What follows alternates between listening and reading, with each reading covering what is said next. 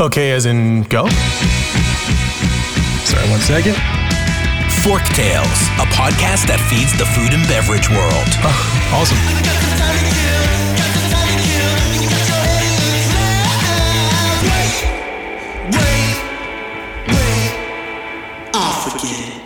Fork Tales is brought to you by Vigor, a branding and marketing agency for passion driven, innovative restaurant, beverage, and hospitality brands. Learn more at vigorbranding.com. If you love what we're serving up, please give Fork Tales a five star review on your podcast service of choice. Think of it as a tip for good service.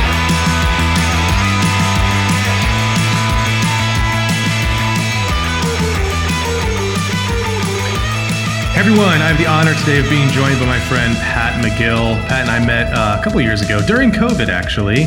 Uh, fostered a relationship through a mutual love of food and uh, strategy and just thinking. And so um, it just made sense to have Pat on. He has a great history that you're going to unpack on the call today, or call, their session today, I should say.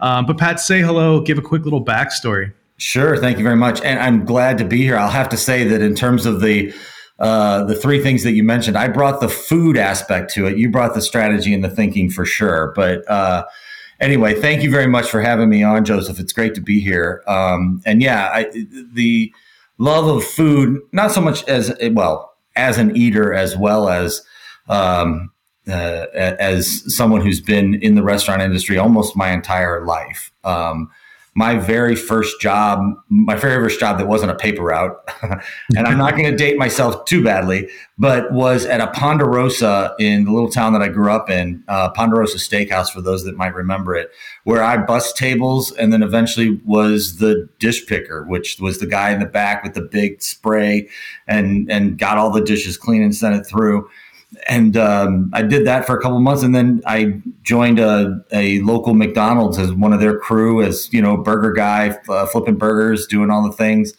um, which was a great experience for me as a teenager because it it gave me, um, especially in the McDonald's experience, it gave me an idea of serving the customers, but also being um, one that had uh, stewardship of a brand to a certain extent. Um, mm-hmm. and, I, will kind of come back to this uh, in a little bit, I'm sure. But when I did this, so I will date myself, it was in the mid 80s, mid to late 80s. I was in high school. And we weren't on the, the coasts. So this happened where I lived a little bit later in the 80s. But the malls and the video stores, when they really started to come up, um, it became a a more attractive place for teenagers to go to work because it was basically it was air conditioned. Um, I mean, the video store. Uh, I'm really dating myself, Joseph. I didn't mean to do this. This is where I need your strategic thinking. But the, you know, the video store is, you know is air conditioned, and you just sat and checked out videos. Where we were working, working, working. But um, it was a great experience for me in the sense that I got to learn a lot about business as well, right? Because McDonald's at the time um, it's still a great brand, but it was a it was huge back in in those days because there wasn't as much um, call it uh, clutter in the marketplace, so to speak. And um, that led to during my summers uh, when I went to college, uh, I would come home and I would be the open up setup guy at those McDonald's, which meant that I'd get there at 11 o'clock at night. I would take apart the restaurant. I was in there with one other person. Um, and uh, I would take apart the restaurant and put it together while that person mopped the floors and and um, listened to a lot of Guns N' Roses. Um, but uh, the great thing is, is I, I, literally took apart a restaurant every night, cleaned it, and put it back together. Grills, soda machines, shake machines, fry vats, all the different things. Um, stocking the back room, the little storage room. So I really got. I didn't know I was training for a career in the food service industry, but I got an idea not only of what it meant to be front of the house, boy, did I understand the back of the house and how limited space really exists for any restaurateur when it comes to that that kind of thing. Um, in uh, in college, uh, I explored a couple other things after after that. I even though I always continued to work in food service to pay my way, whether it was a pizza pizza place in uh, Champaign or a hot dog stand in Champaign. I went to the University of Illinois um, or uh, working as a bellman at the uh, University Inn at the time. Um, still dealing with the public, still dealing with hospitality, but I also had a radio show and I also dreamed of doing some acting at some point in time, believe it or not, which is not the path I took because uh, as I like to say, I don't have that thing. Um, what is it called? Oh, talent. Talent. Um, talent is what it is. But anyway, um, uh, as I got my MBA, but right, right before I got my MBA, I did a little stint of studying improvisational acting in Chicago. I was fortunate enough to be in the um, Second City uh, Training Center's Conservatory, which is their higher end of training. So it's it's uh, well below anything that you would actually see on stage. Those people are masters at their work, but it was training from those folks, right? Um, which really gave me a great basis in life, and we'll talk a little bit about that and where I landed. But uh, as I said, I went in to get my MBA. I had an internship at the McDonald's Corporation in their family marketing group, uh, which was great because then I really got to understand brands and the importance of um, holding a brand true. And I worked after that five years with the marketing store worldwide, uh, doing Happy Meal toys for McDonald's in the late 90s. Did 10 Happy Meal toys. This led to a, a job with Coca Cola. And I spent uh, 20 years up until last November uh, working with uh, Coca Cola, working at Coca Cola. Uh, primarily in their food service and on-premise division, working with customers from the smallest mom and pops to uh, some of the largest that they had, in, in, inclusive of some of the large concessionaires that do at-work dining and, and uh, hospital dining, et, et cetera, et cetera. Mm-hmm. Um, a year ago, I left Coca-Cola and uh, wonderful career and very proud to have been there. Um, but I got an opportunity and um, and I set all this other stuff to set it up that I joined a company called the Green Room Collective, which to say it simply, it combines everything I love about improvisation and combines it with everything I learned about business um, into the perfect dream job for me. And the the role of the Green Room Collective and our and our reason for being is is really to um, help big teams or little teams get unstuck, so to speak, around the big problems that they might have. And I'll explain that in a little bit, I hope a little bit soon. But um, really, it's all about how we can bring energy and uh, liberate people's minds so that they can find those transformal, for, transformational ideas that can be a little bit difficult. And um, we, our core belief is that uh, the people that know the business – are the people that work there day day in and day out and you don't always have to go outside to get the answers to the big problems that you have with agencies or consultancies sometimes it's just about figuring out a ways to liberate your thinking and the answers are right there and we love to bring that to, to light so yeah. that's kind of a little bit about me um, as you can tell i'm very passionate about um, ideation and creativity as well as the restaurant industry and and restaurants in general. I've always loved the idea of a restaurant because even if you're refueling, it's always something special. Absolutely. Yeah, I think it's obviously why why I've been drawn to the industry as well throughout my my life. So you have this nice rich history in in restaurants as well as uh, business in general. Coca Cola helps solidify a lot of that thinking from a, a, different perspective.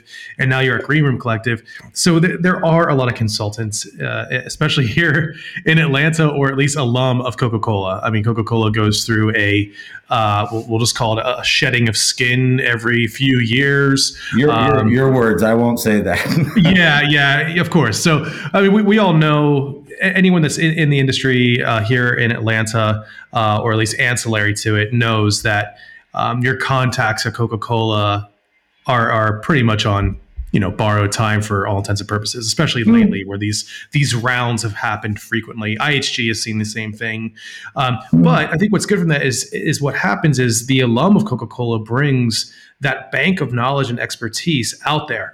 And so you end up seeing a lot of consultants for better or for worse, like you said. Yeah. So you found this stride with the Green Room Collective, which allows you to take your improv chops, talent is there, whether mm-hmm. you choose to believe it or not, um, your passion. Strong. What's that? Talent strong? Chops might be strong.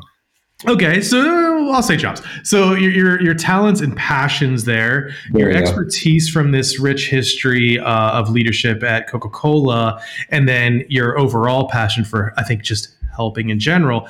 Um, into what is technically a consultancy, but a different approach to it. So it's not agency, yeah. it's not cons- consultant. It's more of a I mean, what would we call it? Like a spark to get you over the hump, a uh, an impetus or, or a catalyst for uh, overcoming challenges. Yeah, I think I think that um, if it were, we were to be well, first of all, I want to say that I, I I would challenge the idea that there's always a constant churn. Uh, there's a lot of people at Coca Cola have had long careers, and we're very fortunate to have had them.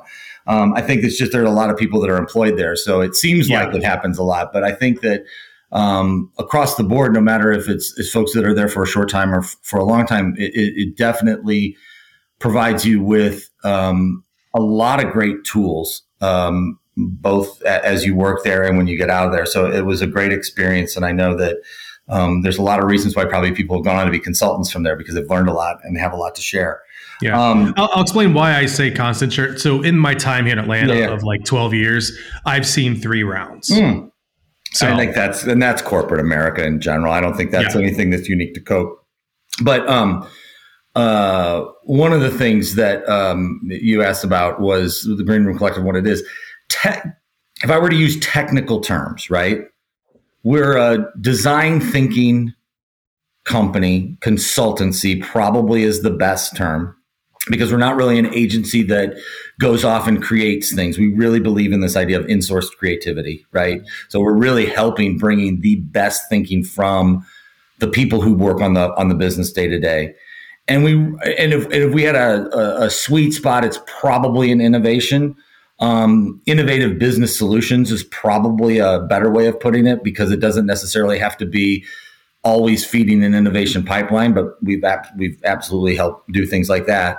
Um, it can also be a fresh way of thinking about your brand platforms or how you handle human resources issues, mm-hmm. um, uh, engagement, things like that. It really um, to pinpoint, and this is where it gets difficult to pinpoint, right? So I'll start with design thinking, and we bring lateral lateral thinking and other creative techniques to bear to to do it, to bring out innovative thinking with with companies.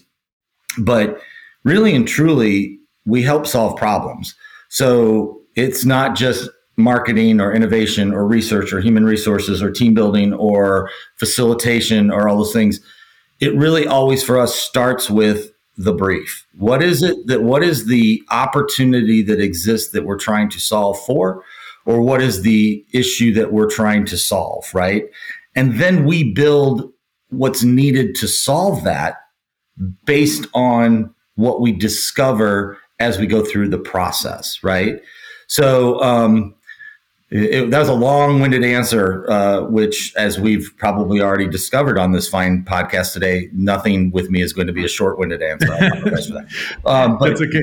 But so, um, real, yeah. real, quick, you said the brief though. So, um, mm-hmm. you know, I think a lot of people talk in depth about solutions, how to mm-hmm. solve problems, ideas on how to mm-hmm. overcome them. Absolutely. But I have found, as many other folks have found, is that solving a problem effectively starts by identifying the correct problem. Yeah. So right. So, what kind of work goes into that? Like, so for instance, I know there's some methodologies out there. Uh, one that I'm quite fond of, or at least I'm fond of the story, is the the five whys approach. I believe it was Toyota or maybe Mitsubishi. Sure. Sorry about that. Um, where you know you ask why five times, and you can actually find the root of sure. the problem. So, you know, our air conditioner doesn't work. Why doesn't it work? Well, right. it's coming on, but it's not staying on. Why is it not staying on? Well, this part seems to be broken. Well, right. Why did that part break? So you so at that point you could actually stop and say, well, replace the part, problem solved. Right. But that would be an incorrect problem to solve because you have to find out why did that part break correct you know oh the part broke because it's getting too much energy why is it getting too much energy oh because this system that we created doesn't have an appropriate mechanism to uh, you know mitigate that energy and you know stop a surge. That's okay, exactly right. that's the problem to fix. So, uh, how do you approach that? Do you do you collaboratively create briefs with clients to, to yeah, find absolutely. the right problem? One hundred percent. And and uh, you know, I don't know if we put it into the the context of ask that that many whys, although we're familiar with that. I think what it is is really exploring with the usually it's primary point person that is it will work with it as respond. Usually, if you know on the um on the old um oh my gosh, I forgot the term, but accountability. Um, um, oh my gosh, it's got an acronym. I've been gone from the corporate world so long, I don't remember an acronyms anymore. But uh, uh, the model that's responsibility, accountability, input. I think I've got it some, some RACI model or something like that. Okay. Yeah. the person who's responsible and accountable for it is usually the person that we work with. And in that, you're absolutely right. It's a it's a lot of exploration with them to ask them questions and to get deep into what they're really trying to solve, to ask the why behind it. And in addition to that, to ask um, why is it important not only uh, that it gets solved, but why is it important for the people who might be impacted for it? We really try to look at every opportunity or or op- uh, solution that needs to be found from a 360 degree uh, approach initially, and there's reasons for that. Not only to get behind the why, so you make sure that you're getting the right question that gets to the core of the answer that needs to be um, the core of the solution that needs to be answered which I'm sure that's terrible grammar. I apologize to my my English many years. Um, but it's also about identifying and make sure we have the right scope and output, right? Right. Um, a lot of times things are left open ended, and you don't ask the questions about what does success look like. What is the what are the things that we have to make sure that are out of scope that we don't touch? Well, do you have a budget constraint? Are there uh, constraints within uh, functional constraints, uh, business constraints, even political constraints that might exist within the context of your um, company to understand really what we're working with and to make sure that the brief is so tight that it's something that's solvable, but it's still broad enough that it's crackable, right? So that we can explore it. And we um, do a couple of different um, techniques around that where we um, really uh, work with the, um, the, the the client or the the point person to get there. You know, one of them is kind of the one of the tools. I'm sharing some of our back, but like a like we use a funnel of kind of asking if it's too broad. We'll we'll ask, well, why do we? What, what uh, how do we need to do it? How does it need to be done? And it kind of brings it down to more actionable stuff. Mm-hmm. It's too broad. You know, why does it need to be do? Why do we need to do it? And it gets into more of the strategy around it.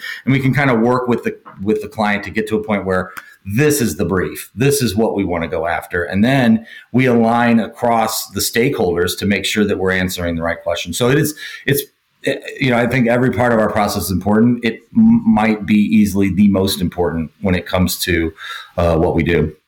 Yeah, I think that's that's where a lot of folks, uh, leaders, miss miss the mark, or maybe that's being a little brazen, but they, they, that's the first wrong turn is in thinking that they have a finger on the pulse as to what the real problem is. And then they solve that and they find that the problem isn't actually solved at all. How, how much do you, weight do you put into, I don't want to say circumnavigating, but maybe getting more boots on the ground with finding that problem? So, for instance, if you talk to, let's say, a, uh, you know, an operations sure. manager of a region, let's just say a region of a number mm-hmm. of multi-unit uh, brand or whatever, um, we're getting a lot of complaints about our fries. Fries suck. Okay, he or she takes a look at it and says, "Well, the problem's simple. They're not following the recipe. Therefore, we need training." Right. And so you go through all that training. Training is successful. People have learned the recipe. Mm-hmm. They're following the recipe. Fries still suck. Right. Because what was really wrong was the procedures for changing the oil didn't have the right, right, amount, right. you know, the right mm-hmm. timeline. And if you would have asked the guy or gal on the line, they would have said, "Well, we change our oil every six months instead of every three to save money, but it changes the flavor. That's why we're getting these complaints." You know what I mean? So you you deal with your point person, but how much of what you do at the upfront does involve saying, "Yeah, we're hearing what you're saying, but we really need to speak to this person down here to get the bottom up perspective." Right. Yeah, I would, I would, I would answer that uh, two ways. Uh, first of all, I, I, I would say, and I'd love to come back to this. I don't find that the people, because we're usually dealing with, you know, folks that are, you know, higher up and a little bit further away from the actual problem. I don't necessarily find that they're not asking the right questions. I think that I'm finding is that they know that there's a problem and there's there's they're trying to figure out the why as much as anything else but the time constraints that that they have and the uh, multiple things that are being juggled in the air make it very difficult for them to do that investigation themselves. And so yeah. a lot of times teams start to make assumptions. So it, it, it, can be a little bit more about making assumptions. And I, we definitely can help there. The other, the other component of it is, is sometimes, and I'd love to explore this in a bit. It's, it's not that it's the, questions that are being asked or the um, the tactics that are being against it. It's that it's tough to break through because the process of thinking is um, kind of the same old, same old, and it's about breaking free of that. But I would say that in terms of our approach, the, we get clearly aligned on the brief. The next step really is what we call mining the known, or and sometimes we make the joke of mining, mining with a D, mining the known. But it's really then where we get that's where the 360 degree aspect of it, or as we like to call it, sometimes the ecosystem of the of the problem, right? And that's where we start asking the questions all around and up and down of anyone that could possibly be a stakeholder of what's going on. In which case, you would be starting to you would in your example probably would uh, talk to somebody who was actually doing it or a store manager or even a crew member and saying getting their input and just listening and that's one of the main things that i would say is so important when it comes to what we do and it's one of the things that I loved uh, that was connected to what, what I learned it, it, with improvisation, which is it's so important to listen and to not go in with a preconceived notion of what the answer is, but to listen and discover. And in doing that, you you uncover so many so many things sometimes um, that were in plain sight. They just weren't thought about, and, um, so um, our second part of the process actually gets to what we're we're talking about in that sense. Really getting into the data as well as the people who are the stakeholders. Yeah, because you know this interests me, especially right now when I look at the restaurant industry. Mm-hmm. Um, have, have had a lot of conversations on this show and outside of this show um, about the labor shortage, mm-hmm. quote unquote, um, or, or there's other terms for it, the, mm-hmm. the Great Resignation, mm-hmm. uh, which is on the more business uh, to business side, not necessarily mm-hmm. the food industry. Um, and what I see is I see solutions out there mm-hmm. that aren't working um, necessarily because I think the identification of the problem is wrong, hmm. um, or at least par baked. Um, so there is a loud group of people that would say the reason why people aren't coming back to work is the government is paying them to stay mm-hmm. home. Um, but I think that's there's some truth there, but it's not the sole reason. Um, I've heard a lot of other anecdotal reasons that make sense too. For instance, instability. So if I know that I'm going to get a paycheck every week from the government, why would I go back to work if the threat of shutdowns again are there? Which is something that's happened to a number of folks that mm-hmm. I talked to. And words, you know, secondhand, obviously from them, but words that they heard. Like the question was, "Hey, mm-hmm. why don't you want to come back to work?" Sure. And quite honestly, the person's like, "Because I'm scared it's going to shut down again." Yeah. And you know, I can't, I can't afford to have a missed week without pay or whatever. So that's another layer. There's all these other layers, but what you see is let's just pay him more money. Mm-hmm. You know, Sometimes, and which yeah. I think is did we really tackle that?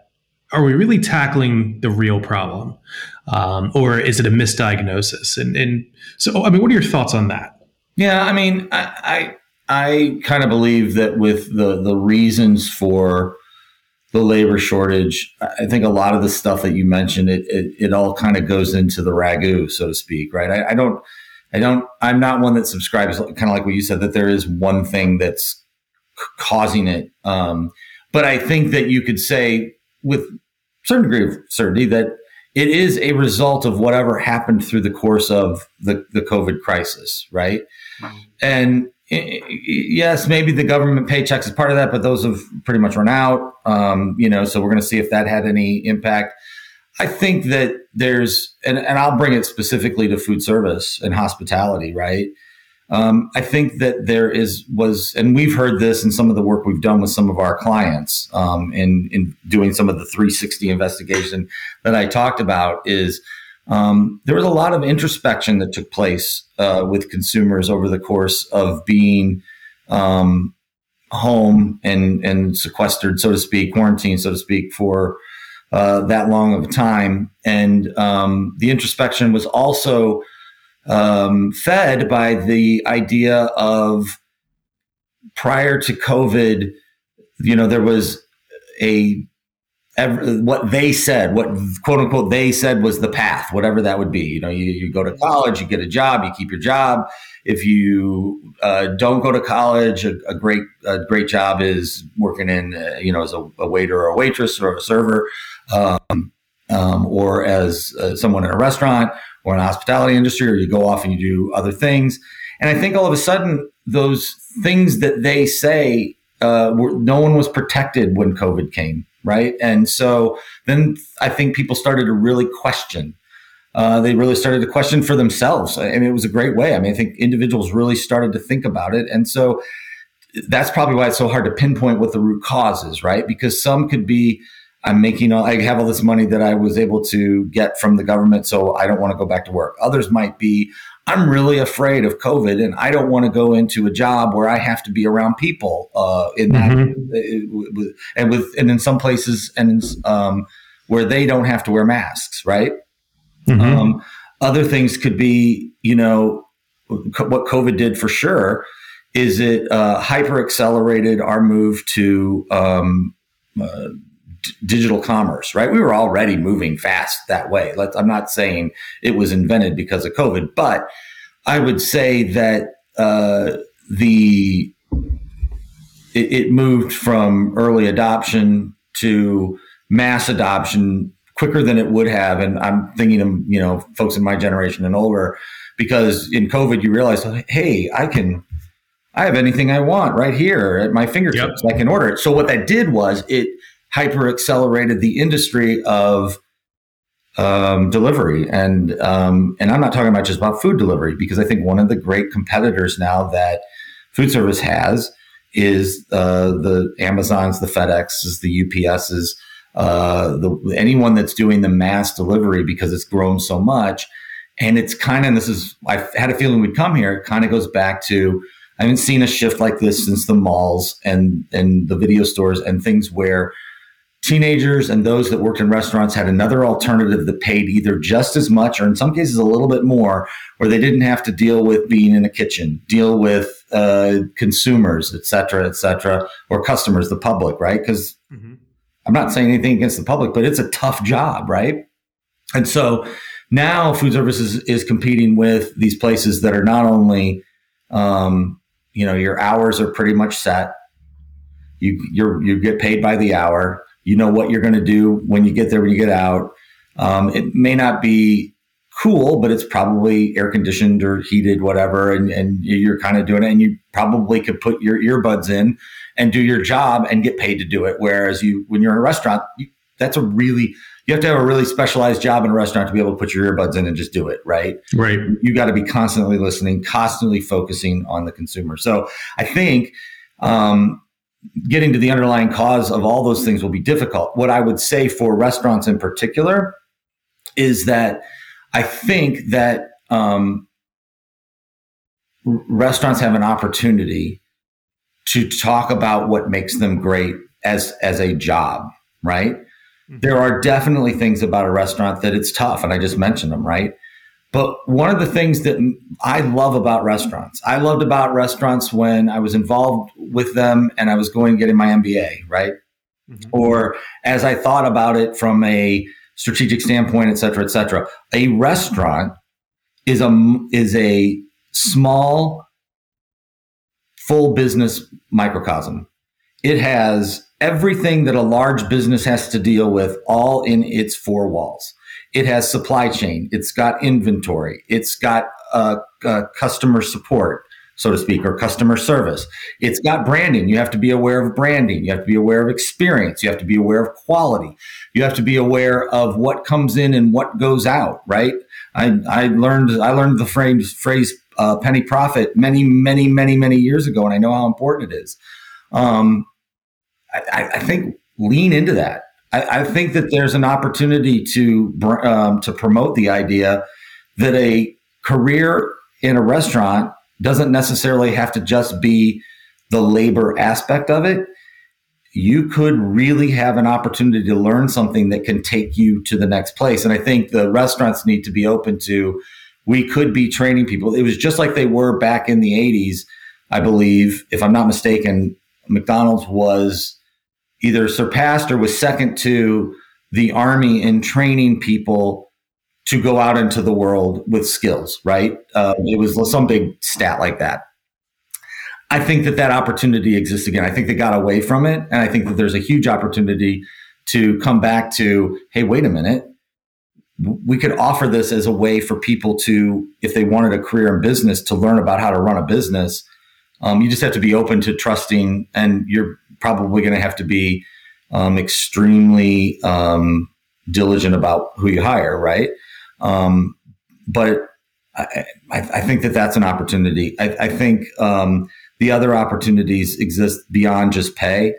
It's about recognizing how tough it is to do the job mm-hmm. and um, making sure that you can do whatever you can do to control the controllables of the experience for uh, for the, the, for the workers. And if it, you know, this isn't this isn't a new um, idea. And I'm not saying that people don't do it, but I will say it as a reminder: if you've got somebody good, do whatever you can to make them happy and keep them, because to replace somebody good is really really hard. So, yeah, I mean, replacing everybody too. I mean, of course, that is 100% correct, but mm-hmm. the, the cost of replacement is so high, and a lot of I would say small businesses. Um, I don't mean that demeaning. I mean strictly yeah, uh, by the numbers and category. yeah. yeah. it's really tough to think about that. Like, um, it, it, it, just recruiting, finding, interviewing, training, all of that just adds up. And if you're not measuring it, then you really don't understand it. But if you start to measure it, it starts to get very real very quick.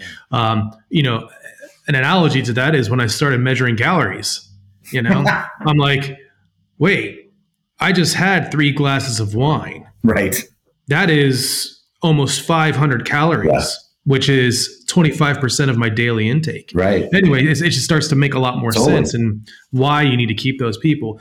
I mean, we have a lot of people that are, like you said, going out and exploring new career paths mm-hmm. too. And Absolutely. I don't know if there's any way to combat that except reinforcing the role of restaurants as as a career path. Yeah. Um, even if it doesn't mean the career stays within the, the restaurant industry. Right. And, and, that's that's exactly right. And that's exactly what I'm saying because I think that what restaurants have done in reaction to this has has been to if it's called a labor battle, fight the labor battle in an area that's not their strength, which is to pay more, right? Mm-hmm. Um, uh, but I would say that they they have an opportunity to express and this goes this goes a little bit beyond this is restaurants. I would also say the same thing for hotels hospitality as well um, um, and things of that nature. It, it, it, goes to you really have an opportunity to promote what's great about a restaurant what's great about the experience that you get in a restaurant what's great about how it sets you up for success in life.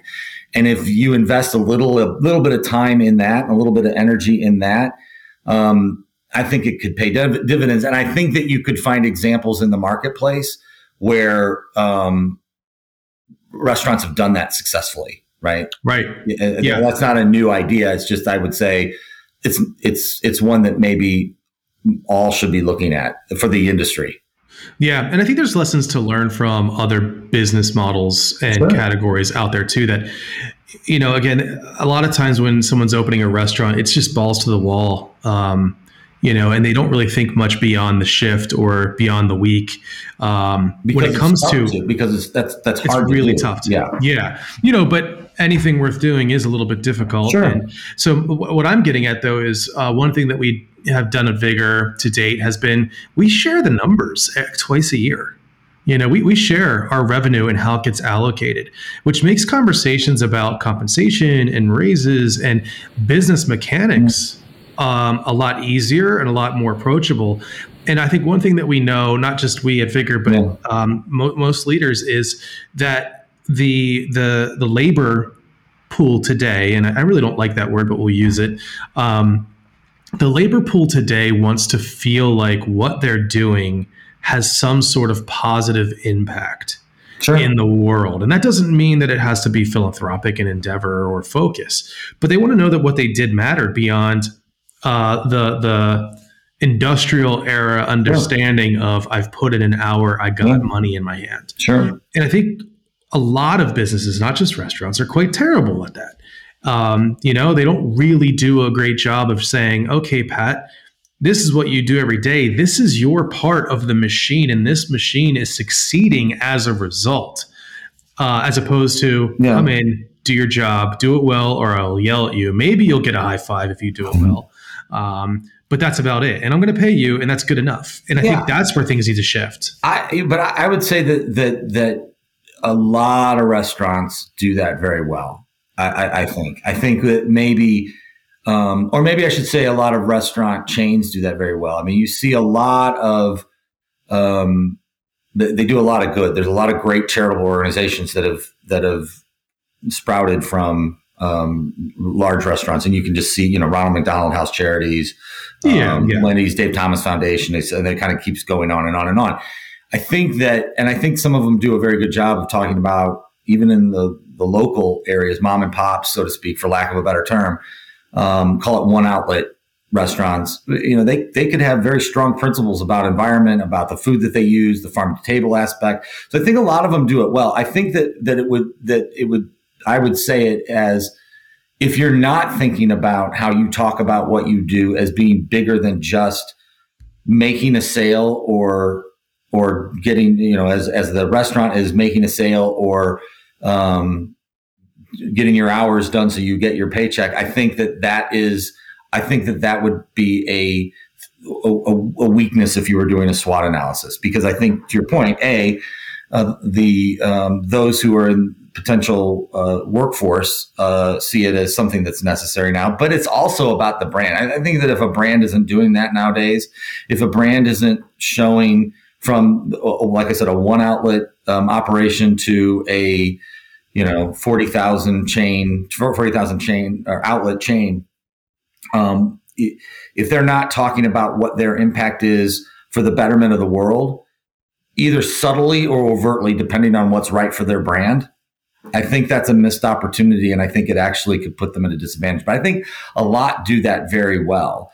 I think where the bigger ones definitely, but I'm thinking even more than. I mean, not I, you can think about locally. You can think of you know I can think of restaurants that really celebrate their farm to table aspect and their and their lack of carbon footprint, and we'll talk about you know um, heck that they profit share with their employees or their employees become part of the business. You know, there's there's a lot of them that do that, and I, I don't think I, I guess what I'm, my main area is size doesn't have to be the factor there.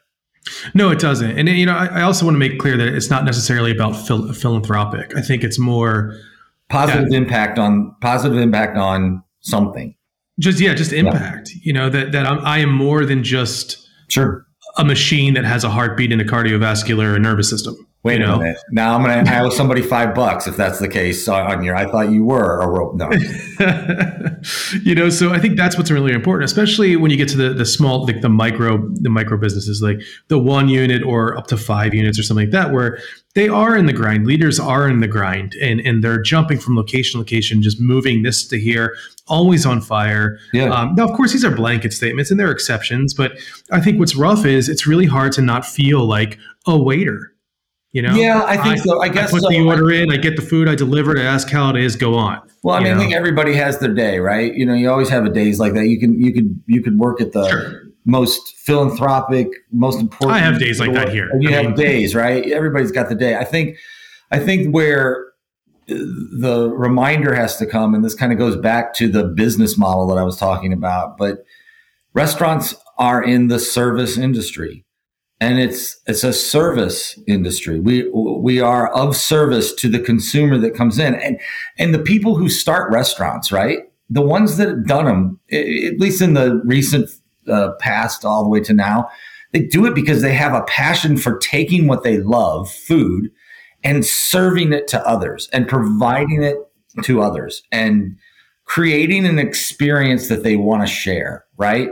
And I think that they that that that celebrating that aspect shouldn't be shied away from as well. And that as an employee of a restaurant, whether as a server or as the person in the back room um, with the three sinks doing the, the the wash, the Santa wash, the rinse, and all that, probably got those out of order, or somebody on the on the grill or the stove or the oven. Everyone is a component of that service to the consumer that walks in the door. And I think that reminding people of that uh, responsibility and their need, their not only the impact that they have in impacting that that uh, responsibility, but their stewardship of it. That will come out in the experience that the consumer has, and it can only be good for your business. And to tell you the truth, if you think about it, it's it, it doesn't really cost that much more to implement something like that. It's more just about talking about it, living it, making sure that people understand their their um, their role, their their impact, their input to the greater good.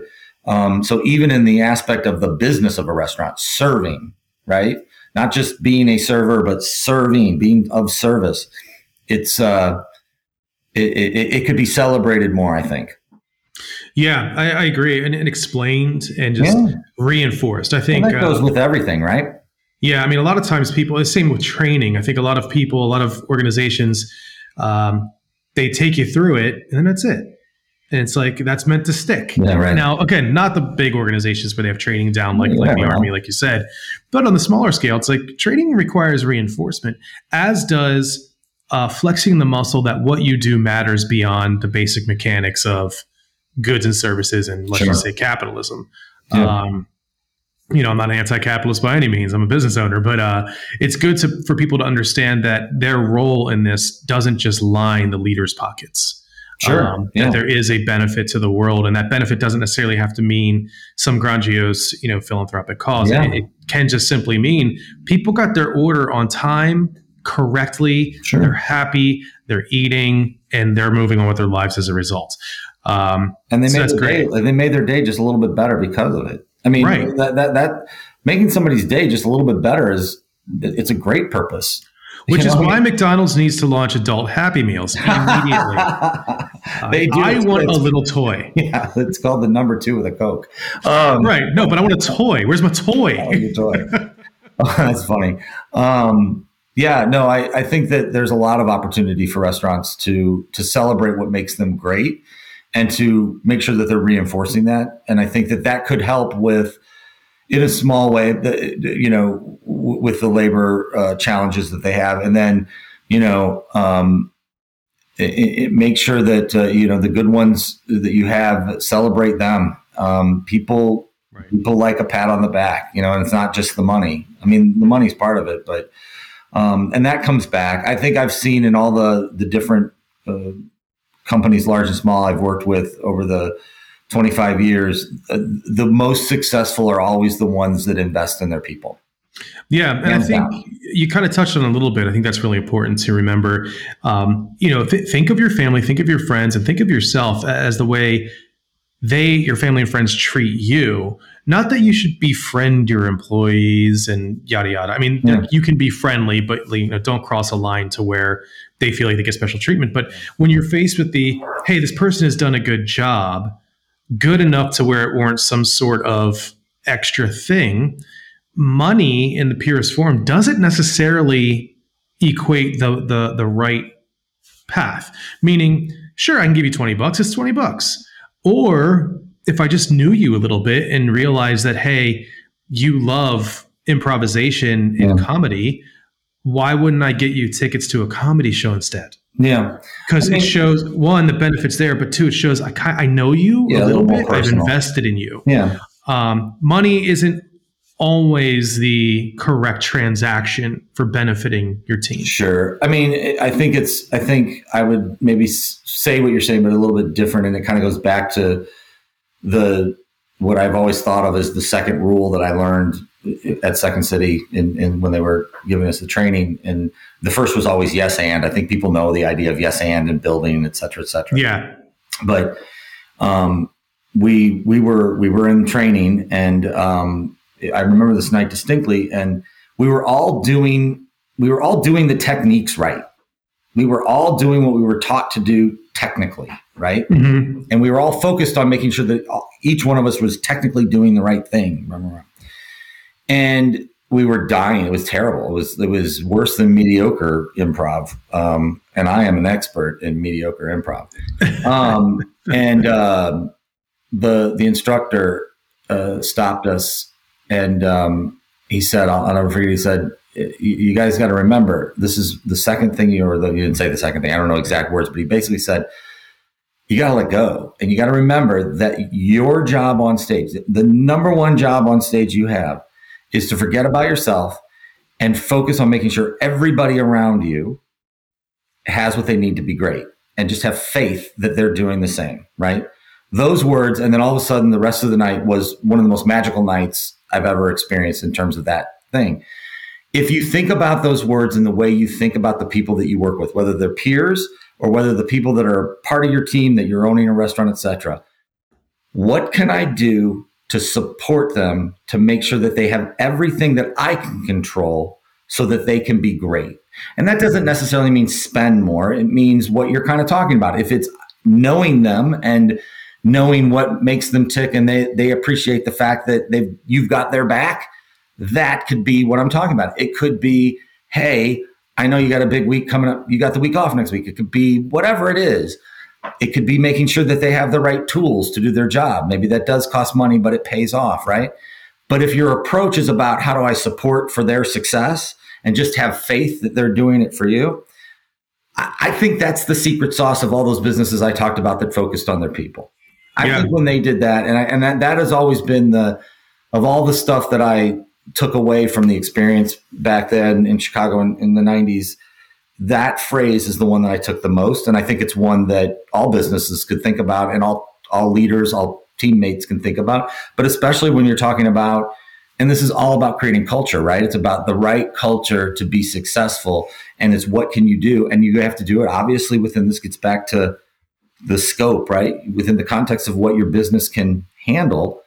Um, but I would definitely think about those things. I would also think about um, to enable that using as much as you can technology to do the jobs that don't need the personal touch. Whatever you can do to employ technology to do those things, take advantage of it. Yeah.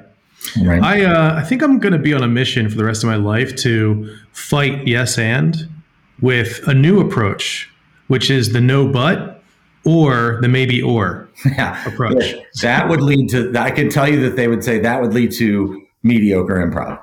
Um, I don't know. It just depends how creative you are. I you know? know? you could say, um, so you would say that would lead to mediocre improv. I would say no, but it would be fun. okay.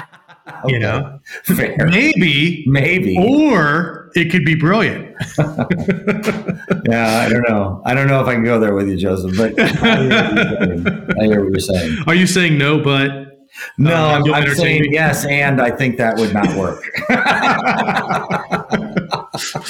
well, Pat, this has been amazing as always. I love conversations with you, and I appreciate you taking the time out of your day and sharing a little bit of the way you think and, yeah. and how that manifests in, in the Green Room Collective. Yeah. Um, where can people find you, and where can people find the Green Room Collective? Yeah, so the Green Room Collective is thegreenroomcollective.com, and it's all one word, um, the Green Room Collective. Um, a little background the green room, for those of you who might be thinking it's something backstage, it's actually a surfing term. And it is one of our founders uh, is a big surfer, and it is the Zen moment when the wave is at the perfect place with the surfer. And as it's coming to shore for that moment, that moment of clarity when everything works, right? So the green room is really about that energy all coming together in one place when um, everything comes right uh, together. Um, and the collective obviously is we believe in uh, bringing people together that are like-minded against a challenge and um, helping them uh, helping them uh, find that insight that will take them to the next spot. But the Green Room Collective is the greenroomcollective.com. Make sure you do .com. Um, when the company was formed, certain states didn't have certain things that were legal and so different dots or different manifestations of that will take you someplace different. Um, I'm at Pat. I'm mine is Pat at thegreenroomcollective.com or I'm on LinkedIn, um, LinkedIn.com slash in slash Patrick uh, slash uh, McGill, not underscore, but slash, uh, not slash, um, dash, dash, sorry, yep. McGill. And um, come give us a call. We, um, we recognize um, one of the things that we base our whole business on is a person by the name of Edward de Bono, who was famous for creativity and who's the hats of creativity. But he talked about the idea that, you know, all of our experiences uh, help us learn. Mm. And sometimes we build up so much of learning because it helps us do things faster that we create these uh, streams of recognition that create the same way of doing things over and over again. But what happens is, is that we get locked out from the other stuff that might impact because it would be clutter in your day to day. And so if you get a team that is looking to break from that clutter and uh, we re- recognize that your people know better than anyone else, we'd love to work with you and help you find something that was above and beyond restaurants or otherwise. And I can't thank you enough, Joseph, for having me on. I wish you all the best um, with Fork Tales and everything else. And um, thank you. Absolutely, man. Yeah, it was wonderful having you. And Thanks. until next time. Until next time.